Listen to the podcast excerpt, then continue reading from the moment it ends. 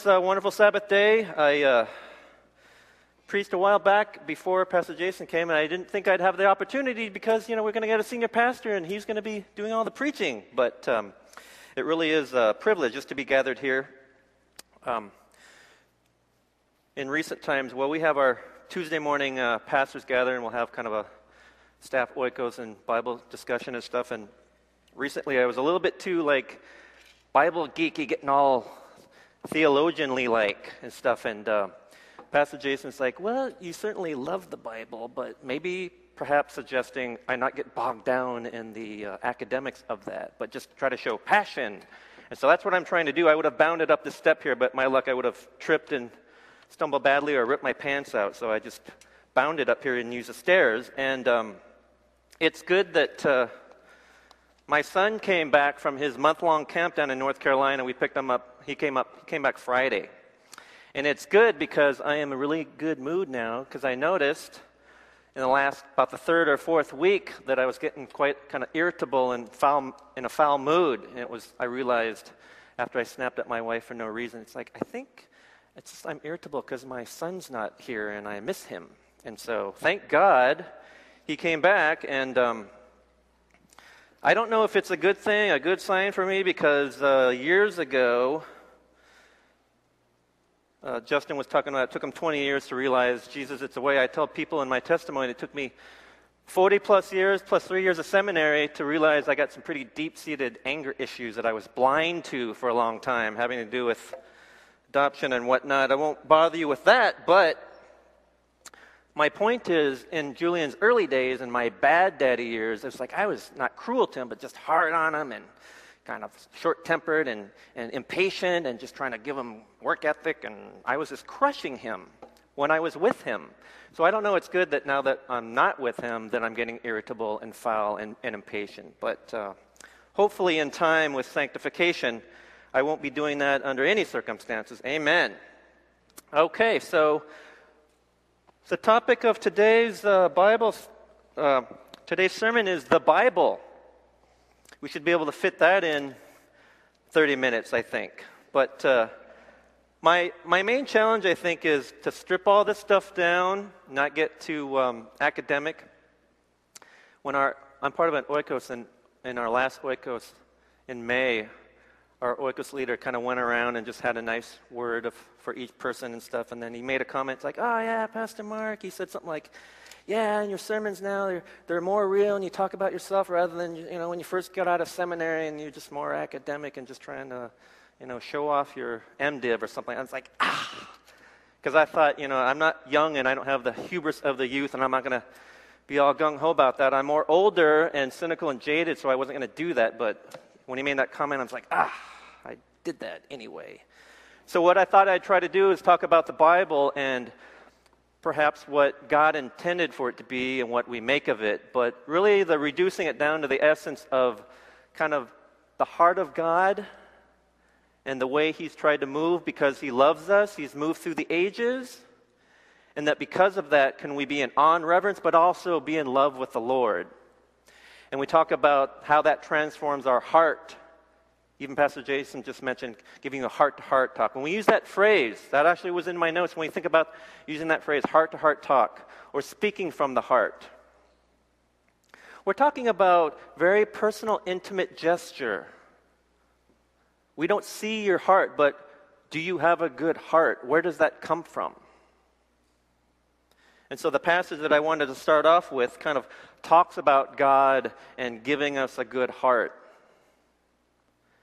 From the Old Testament, but also later on we'll look at kind of what that looks like in the New Testament in light of Christ. And so that's what I wanted to kind of talk about um, as far as the Bible is concerned. And when you think about the Bible, it really is God communicating to us everything that we know about God and Christianity quite frankly. When you think about the, the nine doctrines God as sole creator, Jesus incarnate, Trinity, salvation through Christ none of that is, we're not born with that inherently known. We get that. How do we get that? We get that from Scripture. God's word to us, communicating to us. Starting with creation. There was some called out chosen few, 12 tribes. There was sin, fall from grace, created separation. Project, projecting forward, God had a greater plan ultimately that was including all of us, Jews and Gentiles alike, to have a restored, proper relationship, a right relationship with Him, with, with a good heart, with a love relationship with the Lord that is restored through the blood of Christ. So that's what I thought we'd try to focus on. So if we go over Jeremiah chapter 24, verses 6 through 7, and I'll read. My eyes will watch over them for their good, and I will bring them back to this land. I will build them up and not tear them down. I will plant them and not uproot them. I will give them a heart to know me, that I am the Lord. They will be my people, and I will be their God, for they will return to me with all their heart. So I like this idea. This is where um, his chosen Israelites have just been so disobedient, and he's kind of ripped them out of their temple and their land, and they've been exiled, but he's kind of giving them hope and a promise, and they're going to return to him with all their heart. He's going to give them a heart and renew their hearts and renew their relationship with him. So there's something about that that God wants us for us to just kind of appreciate what he's done as we read through scripture to understand kind of the, the, the, profound meaning behind what he's done because he so loved the world that he gave his only son. And can we understand that and just appreciate that for what it is? And when we talk about scripture being the word of God, there's a lot of criticism as far as well is it the literal meaning is it the kind of the inspired meaning and everything we're not here really to debate and discuss that, but rather knowing that God gave us a word and communicated to us in a way that, as humans in our limited understanding, could really appreciate who God is. And that means just to read about the God in the Bible doesn't mean to have mastered God and to have fully grasped God but rather God kind of condescended to us with this crude instrument. And we're going to hold that as divine scripture, certainly. But to God, compared to God, it's, it's the only ways and means that He's able to communicate to us, mere mortals, about something divine. And so, everything we know about God is uh, the, the sole creator, that He sent His Son, salvation through Christ alone all these things, Trinity, all these things that we derive for our Christian beliefs and doctrine is from Scripture. So it's very important to know that, but it begins with God as kind of sole creator. And I wanted to um, share just a couple verses just as a side note that I came across that are really wonderful, and I always want to hesitate from having too many Bible verses, uh, passages in one sermon because it starts to distract, but I think it's important. And uh, when we turn to Isaiah 46, verses 9 through 10, it reads, I am God, and there is no other. I am God, and there is none like me. I make known the end from the beginning, from ancient times what is still to come. I say, My purpose will stand, and I will do all that I please. So, this kind of speaks to uh, this eternal God, Alpha and Omega. It talks about my purpose will stand and what is still to come.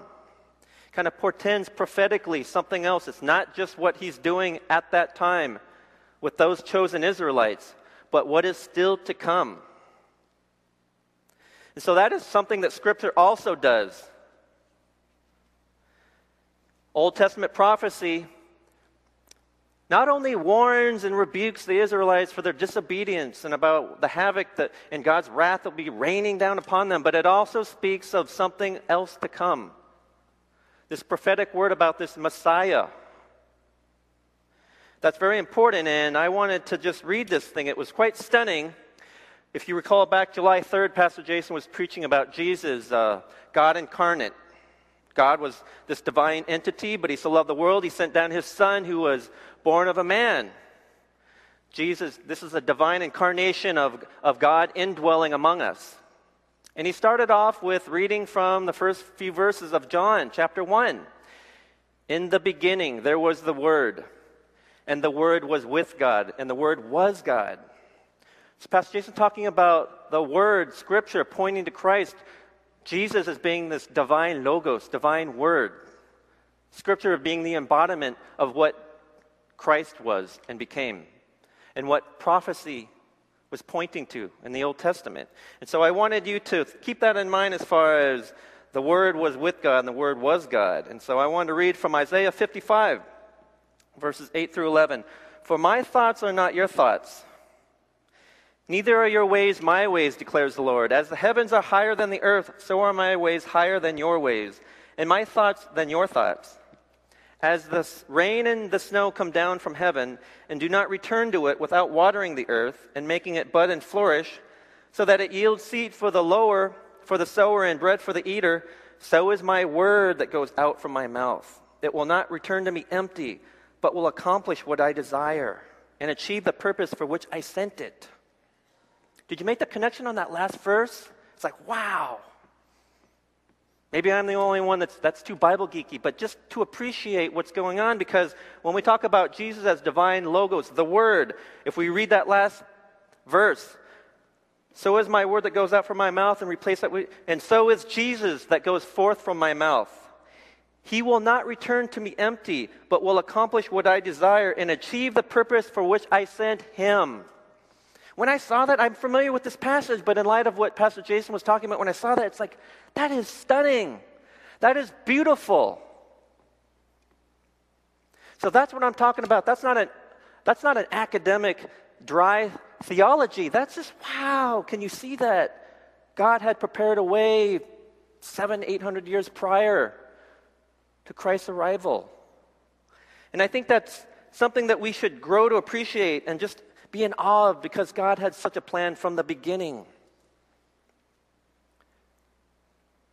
And so it's difficult maybe to see in the middle of it, but when we see all this culminating with the birth, death, and resurrection of Christ, it's so beautiful to see all these points that God was speaking.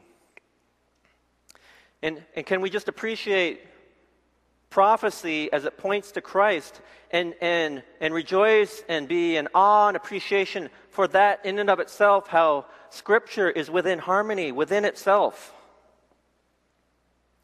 Because my point is, many people are so eager to pore over Scripture, reading all these things because what do they want to do? They, find, they want to find that one verse that speak some cosmic prophetic prediction, prophecy into their own life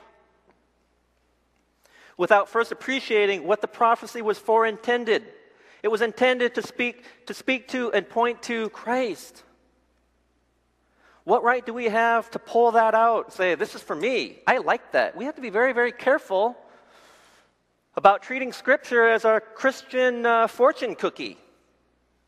We don't have a right. We should tread lightly on that. But that is what I want to do is to pour over scripture and find, I like this verse. I'll guarantee you it's a positive blessing verse. We should be very, very careful because, like I said, I don't know that that was God's intention to provide scripture of prophecy. It was to point to his son. Phrase I think Pastor Jason used Christotelically. All the Old Testament prophecy writers, prophetic writers, if they knew it was Jesus, the son of a carpenter, you can debate that, but it was pointing to the Messiah. So let's start there and begin this foundation of love and appreciation for what God has done through Scripture. And appreciate the, the prophecy for what it is and what it was meant to be rather than what we want to make it. We have to be very careful, at least start there and appreciate that. And so, like I said, for them to, for this for this phrase, Jesus will not return to me empty, but he will accomplish what I desire and achieve the purpose for which I sent him. That was a beautiful, very reassuring, very comforting prophecy when you think about all those things. The first part of that passage speaks of uh, a God as his thoughts are higher than our thoughts, his ways are higher than our ways. There's this idea that God, even though we get a good idea, a grasp of who God is, but really, if He truly is almighty, omniscient, all powerful, all everything, the Bible can barely even encompass everything, the scope and breadth and depth of who God is. And so, this idea that there's kind of an unknowable God in our human limitation of understanding, can we t- fully, fully grasp in this lifetime? I know Pastor Young was here last month and he was talking about perhaps because we won't fully know God until an eternity in heaven with God, an eternity in heaven with God, to truly know and appreciate all that there is of God. Even the passage in the Bible say there, there, there, there's no way that we could possibly write out and, and fathom everything that God is. To even talk about that isn't even to know and truly appreciate and comprehend the scope and width and depth of God. But can we at least appreciate that? And His ways are, are higher than our ways. Our imagination of, of whatever heaven is like, I bet it's going to be beyond what we can even possibly fathom. The last couple of months, for some reason in my mind, when we talk about salvation and uh, how it's received and declaring Jesus Christ as your Lord and Savior, I don't know why it popped in my head. It's like, when is the cutoff point for declaring Jesus Christ as your Lord and Savior and then you get to heaven? What is the, what is the cutoff point? Is it our lifetime? And then Pastor Jason read from that passage from Philippians 2. I love that passage. It's my favorite passage, but one of that part of that passage talks about and God exalted him, Christ, to the highest place and gave him the name the, that is above every name. That at the name of Jesus, every knee should bow in heaven and on earth and under the earth, so the living and the dead, and every tongue confess, every tongue confess that Jesus Christ is Lord. Every tongue confess. And so we're talking about, we know that Jesus was born and lived and died, but resurrected, thereby defeating evil and the forces of this world, defeating death on our behalf. He returned and was with the disciples and others before he ascended, literally. The pastor talked about the disciples were there and they're, they're just like staring up into the sky until he completely disappeared. That was his ascension, but we know that there's going to be a return on that big judgment day. That terrifying, awesome, electric, magnificent judgment day. When Jesus Christ is going to return on clouds with all power and authority. But when we're talking about his ways and his thoughts are higher than our thoughts and our ways, can we even imagine? Do you really think that Jesus is going to come back as the five foot nine inch dude wearing a white robe and sandals? You think he's just going to be coming down? That's how his return is? Think about this. Think about he's going to return in the clouds. What if you look up in the sky, clouds, and all of a sudden, the ground's trembling, thunder, choruses of angels, and his whole face just fills up the sky. That's his return. And he's bent space and time the whole earth sees him at once. His face, his face, just his eyes fill up the entire sky. That's his return. And at that point, he is exalted to the highest place. Every tongue will confess that Jesus Christ is Lord. Who's going to deny that? Pretty terrifying, pretty awesome, electric. Can you even imagine? Now, I love that passage. It's considered traditionally hymn, so we have to be careful about drawing theological conclusions from poetry. But just for a moment, try and imagine and break out of our ways of the way we treat the Bible, the way we read the Bible. His ways are higher than our ways, his thoughts. But just thinking about that, that could just be this wonderful and terrifying. That might give us all pause as far as are you are you uh, encouraged to receive Christ because of the blessing? Or are you scared to death of the full might and power of God that, yeah, I'll accept Jesus Christ? Because that great big, big getting up day could be just so incredibly over, overwhelming to us all. So, can we just think about that? And just for a moment, just think about that and break out of our, are ways that we think about and, and conceive of what God could be. Because I guarantee whatever is said today would pale in comparison to who and what God is. I've used this example before. There's apparently like 750,000 English words in the Bible, depending on which translation. 750,000 words. If we had a massive stadium that could contain 750,000 people, and each one was given the word in order of the Bible, each person was given the one word, and they all spoke a thousand, five thousand different languages, so they all translated it into their own language. All 750,000 people, on the count of three, say your word. And they all said it simultaneously in a thousand, five thousand different languages. Do you think God would say, I didn't understand what you're talking about? Maybe God could, he, he perfectly understood. Maybe that's the way he prefers to communicate, except because we're a bunch of morons, it's like one word at a time, linearly. Not, so, not simultaneously what I prefer, along with sounds and colors. Other sensations, that's how I prefer to communicate and interact. But with you people, one word at a time. And so let's just kind of break out of, out of uh, whatever stereotypes or, or, or things that we think that, and usually it's the guys that think that they're um, so smart and intellectual. When I talk about Scripture kind of being the Word of God that gives us not only an idea of His existence to begin with, but our existence and our meaning of life. I've run into more than a couple, usually, like I said, it's the guys with our big, big brains that we want to try to intellectualize and, and analyze everything. I've had people go, Yeah, I'm in the process of studying all the languages so I can kind of synthesize and, and understand how we're all just worshiping the same God. Like he's going to grasp every different religion and then come up with his own. Why would I want to rely on a human's intellect to try to articulate some divine concept. Wouldn't there be, by definition, inherently a limitation to that human's ability to fathom?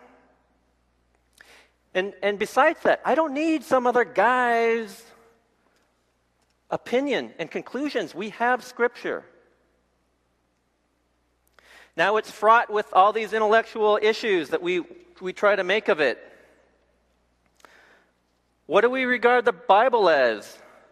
I know in the Alpha class, which is kind of open discussion on different topics of the Bible, just to get people thinking if they're Christians, what questions they have about the Bible or prayer or is there healing and spiritual gifts, all those kind of topics. And one of them is the Bible. And so some of the opening questions, just to, to get the conversation started, is what do we, what do Christians and non Christians alike think about the Bible? Sometimes we use it as a guidebook for good moral living. Is that its original intent in light of what I was trying to convey to you? I'm not sure about that. I preached several years ago about the Jefferson Bible. Thomas Jefferson, founder and author of our United States Constitution, brilliant man, Renaissance man. Knew like three or four different languages. He was an inventor, author. He liked to have 30 minutes of reading before he went to bed at night, and he liked to read the Bible. You know, called, you know why it's called the Jefferson Bible?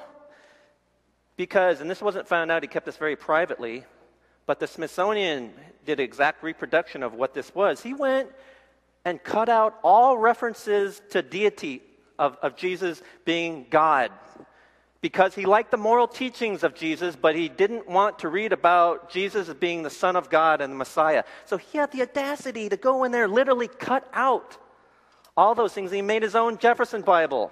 Wow. So we just like to. Re- Jesus had some awesome wisdom, that's for sure. But if we reduce that down, wow. So if that's your if that's your basis of the Bible, it's just a good book, help me in life, get me to where I want to go. There's so much more than that. God intended there to be so much more than that. And besides that, you're going to have all kinds of obstacles as far as well, if it's good moral living, why was there slavery and why was there annihilation and death? That poor fellow, when Moses led the Jews out from Egypt and they're in wilderness, and this poor fellow had the audacity to gather firewood on the Sabbath, thus working. And they said, What do we do with this fellow? That's against the Mosaic law. Stone him to death. He was just trying to build a fire, maybe to keep himself warm, cook dinner. But that was considered work. So if you are dropping back and pulling that one out, you're going to be sorely conflicted. Is that who God is? How God talks about how the, how the Bible talks about many hot button issues. We're not here to talk about those. But if you've only reduced it to that, you are going to be sorely frustrated with that. Is the, is the Bible a science book? Genesis 1, 2, and 3. Is that a science book? Pretty difficult to make that a science book. Non Christians, that's the first thing they're going to pick up on about how crude and, and how it doesn't seem to reconcile itself, it doesn't make any sense. Christians might, may struggle with that. Well, what is a 24 hour day? The sun wasn't even created until the fourth day.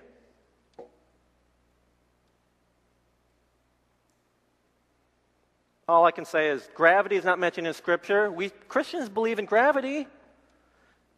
Where you struggle with is the uh, carbon C14 carbon dating. Talks about Jurassic era, Pleistocene era. I don't even know what the eras are.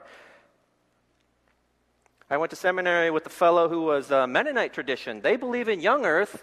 When you go through all of the generations in the Old Testament as they are chronologically listed and you date back, you come up with 9,000 years. So therefore, earth was created 9,000 years ago. That's their tradition. That's scripture based. But it, if it rubs up against the empirical science that we have, we struggle with that. So if you're going to treat Genesis as a science book, even as a Christian, you will struggle with that, no doubt.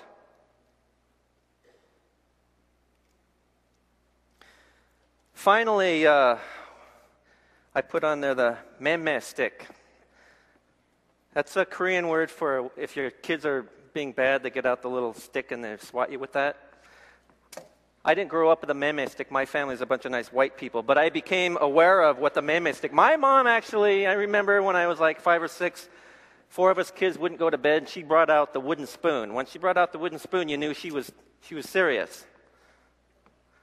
So in every culture, perhaps there's a meme stick that uh, kids will be threatened with. We, she didn't actually hit us with it. I think we remember just, we were just laughing at her and saying, nah, nah, nah, and then running when she tried to walk towards us. So we, we ridiculed her even in her seriousness. But when I talk about Bible as a meme stick, we want to roll that thing up like newspaper and hit people over the head with it. In our self righteousness, our condemnation and judgment. Is that to elevate our stature? To make us feel better about ourselves and all these pagan, unwashed Philistines?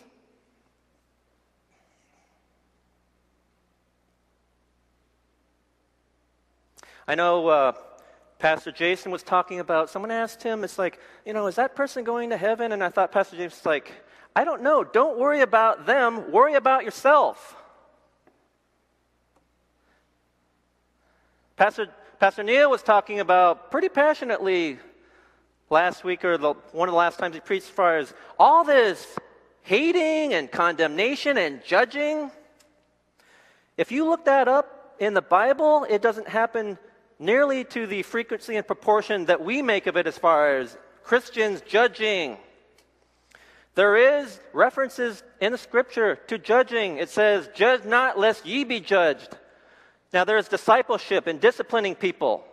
And if it talks about if they're preaching something that's not the gospel, they're not talking about Baptists throwing stones at Methodists and Presbyterians kicking the shins of, of non denominational. None of those words are in the Bible, but it talked about, well, if, if circumcision, if, if Jews converting to, to Christianity but still required that there be circumcision, Paul railed against that. If you follow that one law, you are still condemned, and that's why Christ came. If you still follow one law, you are condemned and cursed under the whole thing. And that would make pointless Christ Messiah coming to allow us all a place at the table in God's kingdom through the blood and sacrifice of Christ's finished work. So, my point is, we make of it as far as, like I said, rolling the Bible up as a newspaper and smacking people over the head with it. That's not going to bring people to Christ witnessing your self righteous condemnation. If you want to say it's righteous anger, you're, gonna, you're not going to find nearly as many verses that, that exegete that, that give you a biblical base for that, as opposed to what's the command that we have now? Love the Lord with all your heart, with all your soul, with all your mind, with all your strength. And the second command is just like it love your neighbor as yourself. Just two, two little laws. Not the 613 that only cause death and condemnation and curse. So we have to be very careful about that, reaching back and using Old Testament to condemn people, using New Testament to condemn people.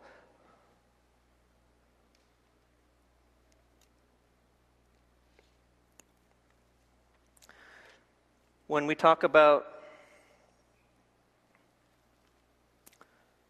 kind of Christians behaving badly, in my opinion, as far as this judgment. There's a uh, very famous, well known professional boxer out of the Philippines. I think he has a fight coming up in November. He is a Christian. And uh, not long ago, earlier this year, or sometime in the last year, he had some press conference, and for some reason, the topic of homosexuality came up. And being the good little Catholic Christian that uh, he is, or that he was taught to do, he was condemning gays and saying they should be put to death. And he gave two different Bible verses to substantiate or justify those words of death. One of them was out of Leviticus, which was the Mosaic Law talks about uh, homosexualities or uh, death to community. They should be put to death. They are scourge. And then he also quoted one from 1 Corinthians. Well, based on what I just talked about, if we start quoting Mosaic law, which was the curse and condemnation of the Jews, how could we be free in Christ if we're still condemning people with that law? That's what we were free of. We were free from that condemnation, and certainly we have no right to be condemning others using that. Okay, but, okay, he's using uh, New Testament. So let's take a look at that. He, um, he said where he got that from. So I, after, he, after he said all that, I kind of looked that up, and it's just like it does indeed say. Um,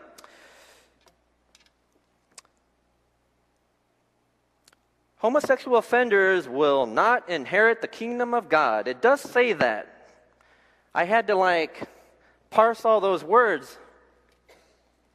Because you see, what he did was, and most people take a, a, whole passage or a whole verse out of context and use that whole passage or that whole verse for their own personal agenda to make their own point. He didn't even do that.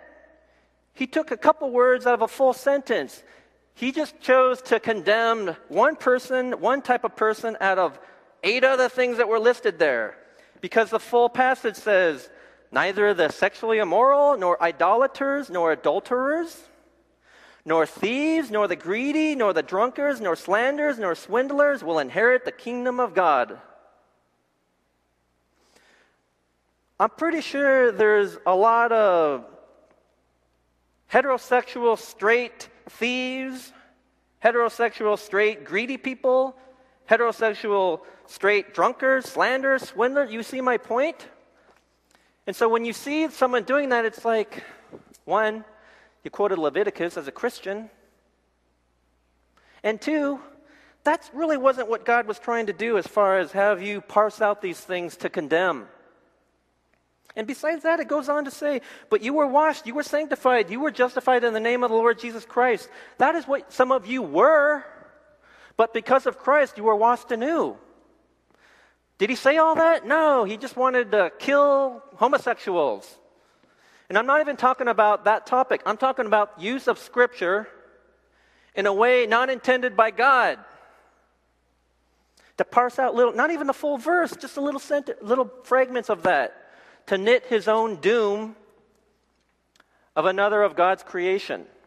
Well, what about God's creation of all these drunkards, slanderers, adulterers, idolaters? I don't think he's saying that they should be put to death.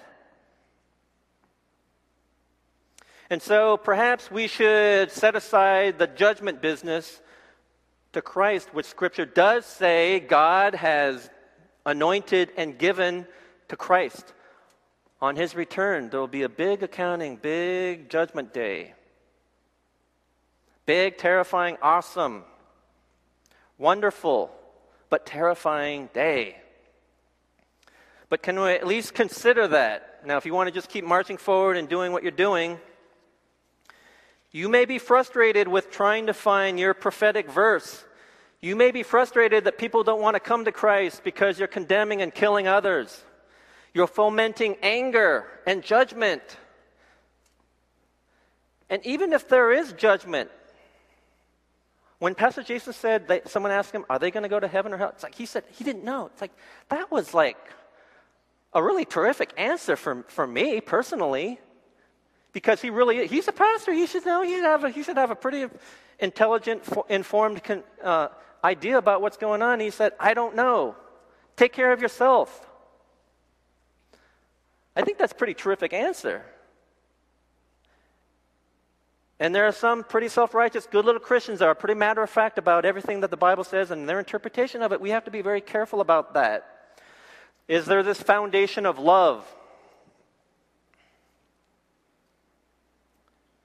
Do we receive God's love for us? There's this, there's this uh, kind of a way interpretation of, of, of, kind of regarding the Bible. Kind of missio dei, this mission of God. If you think of the Bible from Genesis to Revelation as this big, long, long, long, super long movie about the Bible, it might be 857 hours long but my point is, it's this historical, chronological narrative of how God has moved through the ages, beginning with creation, followed by the fall of man, original sin. Some humans flourished. He got tired of them. Great flood wiped them out. Eight more started over. He promised he wouldn't do that anymore. He chose some people, chose 12 tribes. He promised that there was something better to come. And because of that something better, it opened it up to everyone Jew, Gentile, all of us.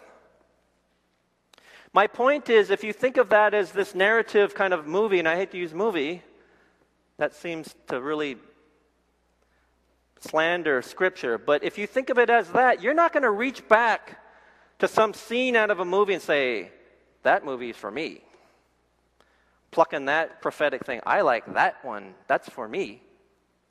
If they were stoning guys for building a fire on the Sabbath, don't reach back and pluck that out and say, that's God. That's what God was doing at the time. Now we can lament and say, that was harsh. And that was the people he did, choo- he, he did choose. What about all those people that were annihilated in Canaan? They still God's creation. If you want to talk about that, fine, but we don't get to say, because that happened, therefore I am going to take that and say, I can do that now. That's what God was doing then.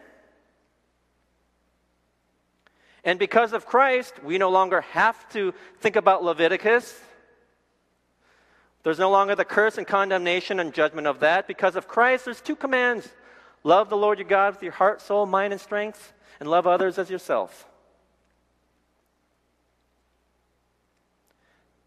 The Ten Commandments are a good example. What's wrong with them? Honor God, love others. Those two commandments. If you love the Lord with all your heart, strength, soul, and mind, you're not going to create false gods. You're not going to take God's name in vain. If you uh, love others, you're not going to kill them.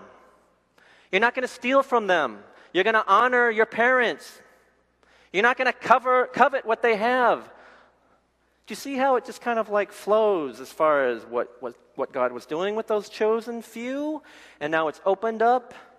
We're no longer under the curse of this law, this rigid, wrathful law, but rather follow these things.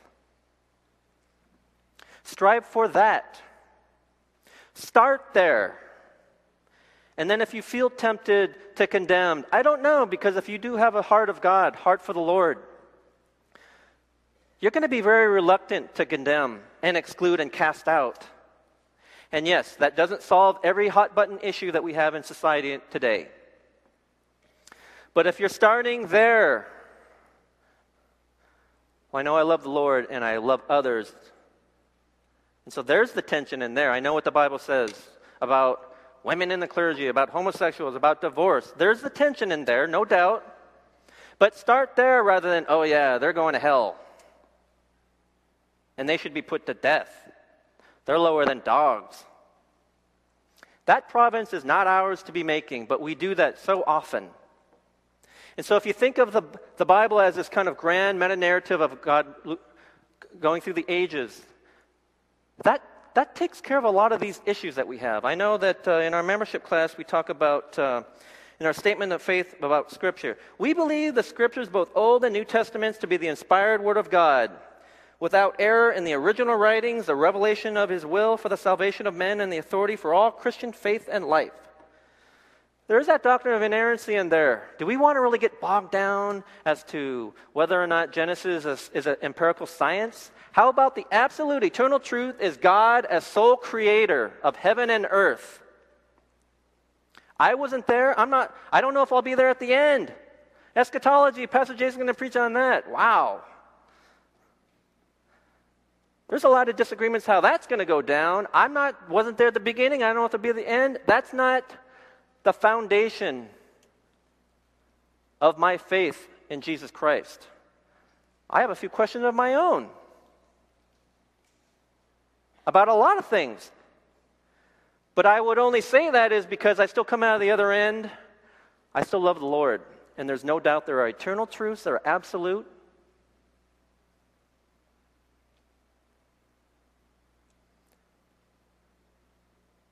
That I'm happy to lay the bedrock of my belief and foundation on. But all this other stuff, I could make up arguments you're not even aware of about Scripture. There's some thorny issues in there. But if I were to say that, I would always come back. I still believe. The fact that the Bible has endured, some of these documents are like 3,000 years old, it has endured eternally.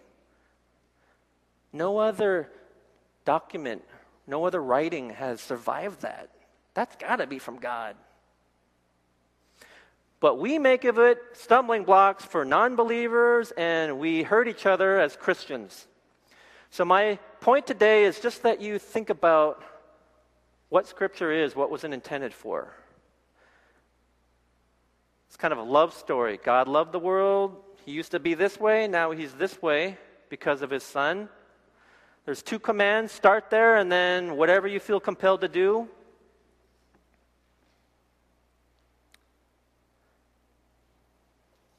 Have at it. And so I wanted to leave you with that last uh, verse in the New Testament, 2 Timothy chapter 2 verses 22. Flee the evil desires of youth and pursue righteousness, faith, love and peace, along with those who call on the Lord out of a pure heart. I love that because it really encapsulates a lot of what uh, God maybe intends for us. Not because we're worthy of that, but because God desires that for us.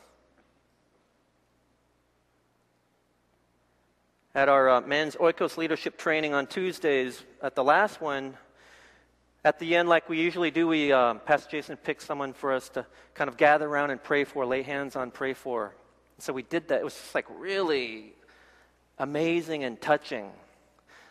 And, and everyone there, I think, really saw a glimpse of what Pastor Jason's vision of what that kind of men's group or women's group could be. It was beautiful. I think the person receiving that was really, really blessed. Very touching, especially for guys, because, you know, we don't want to get too touchy feely or vulnerable, but there's a certain profound intimacy that the Lord desires for us.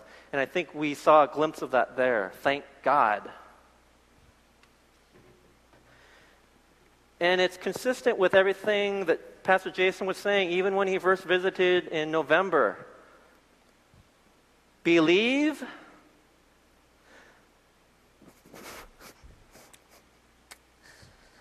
Belong and become. This verse. Flee from the e- evil desires of youth. You're not young, but maybe what you once thought of yourself and God and the Bible could be your youthful immaturity in faith. But now that you taste it is good, that you don't want this spiritual milk. You're going to leave those desires behind you, and you're going to grow, and you're going to become. This verse says, along with those who call on the Lord out of a pure heart. There's a certain sense of fellowship that's going on. We're a safe harbor. We lift each other up, prayer and encouragement. There's iron sharpening iron. But in the midst of all that, Holy Spirit working this transformation of heart. Start there. And if you're well on your way, God bless, go with God. Be a blessing to others.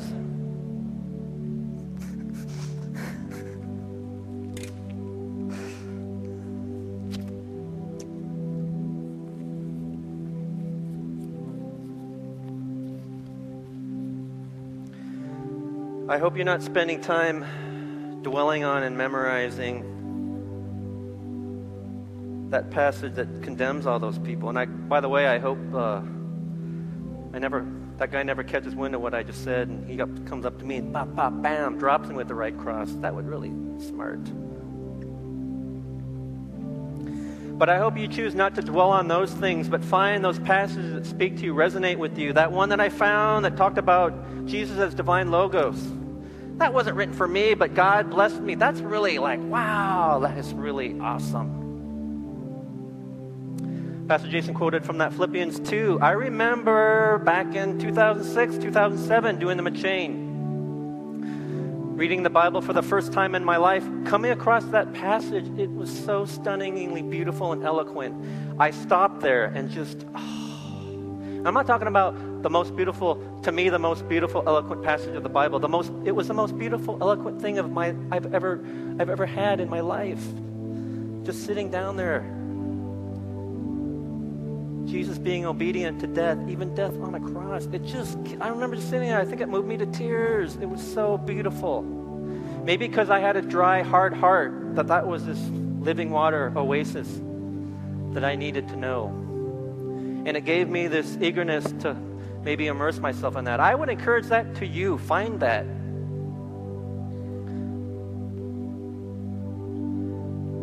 Not because it's prophetic to your future, but because it was already prophetic to Christ's finished work. And just love that for the Lord. That's how, that's how you honor God. And so Philippians 2 was just this, oh man, I just love that first part, verses 1 and through 11. Beautiful passage. So I'll leave you with that. If you have any encouragement from being united with Christ,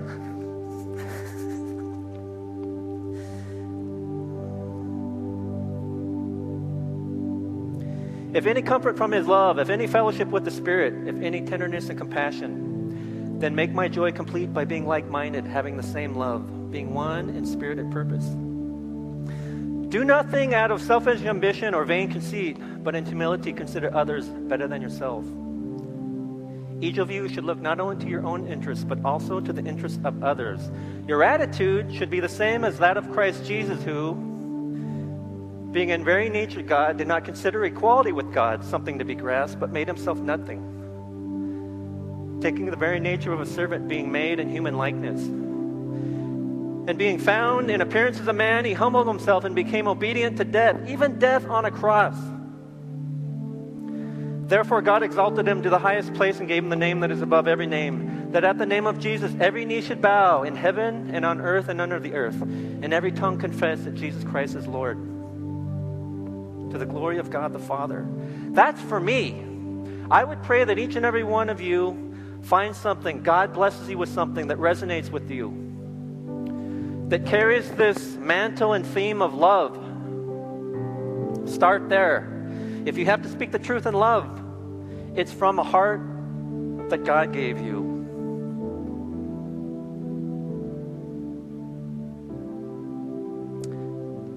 Let's sing. Thank you. Can we all stand?